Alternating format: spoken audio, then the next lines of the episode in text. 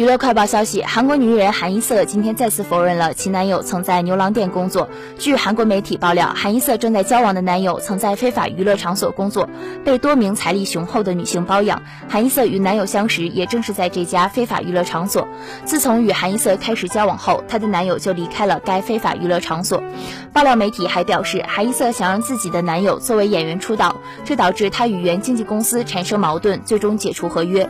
对于上述媒体爆料，韩一瑟的。经纪公司马上予以否认，称该媒体的所谓爆料没有任何事实依据，而且感情问题属于个人私生活，希望广大媒体不要过度臆测。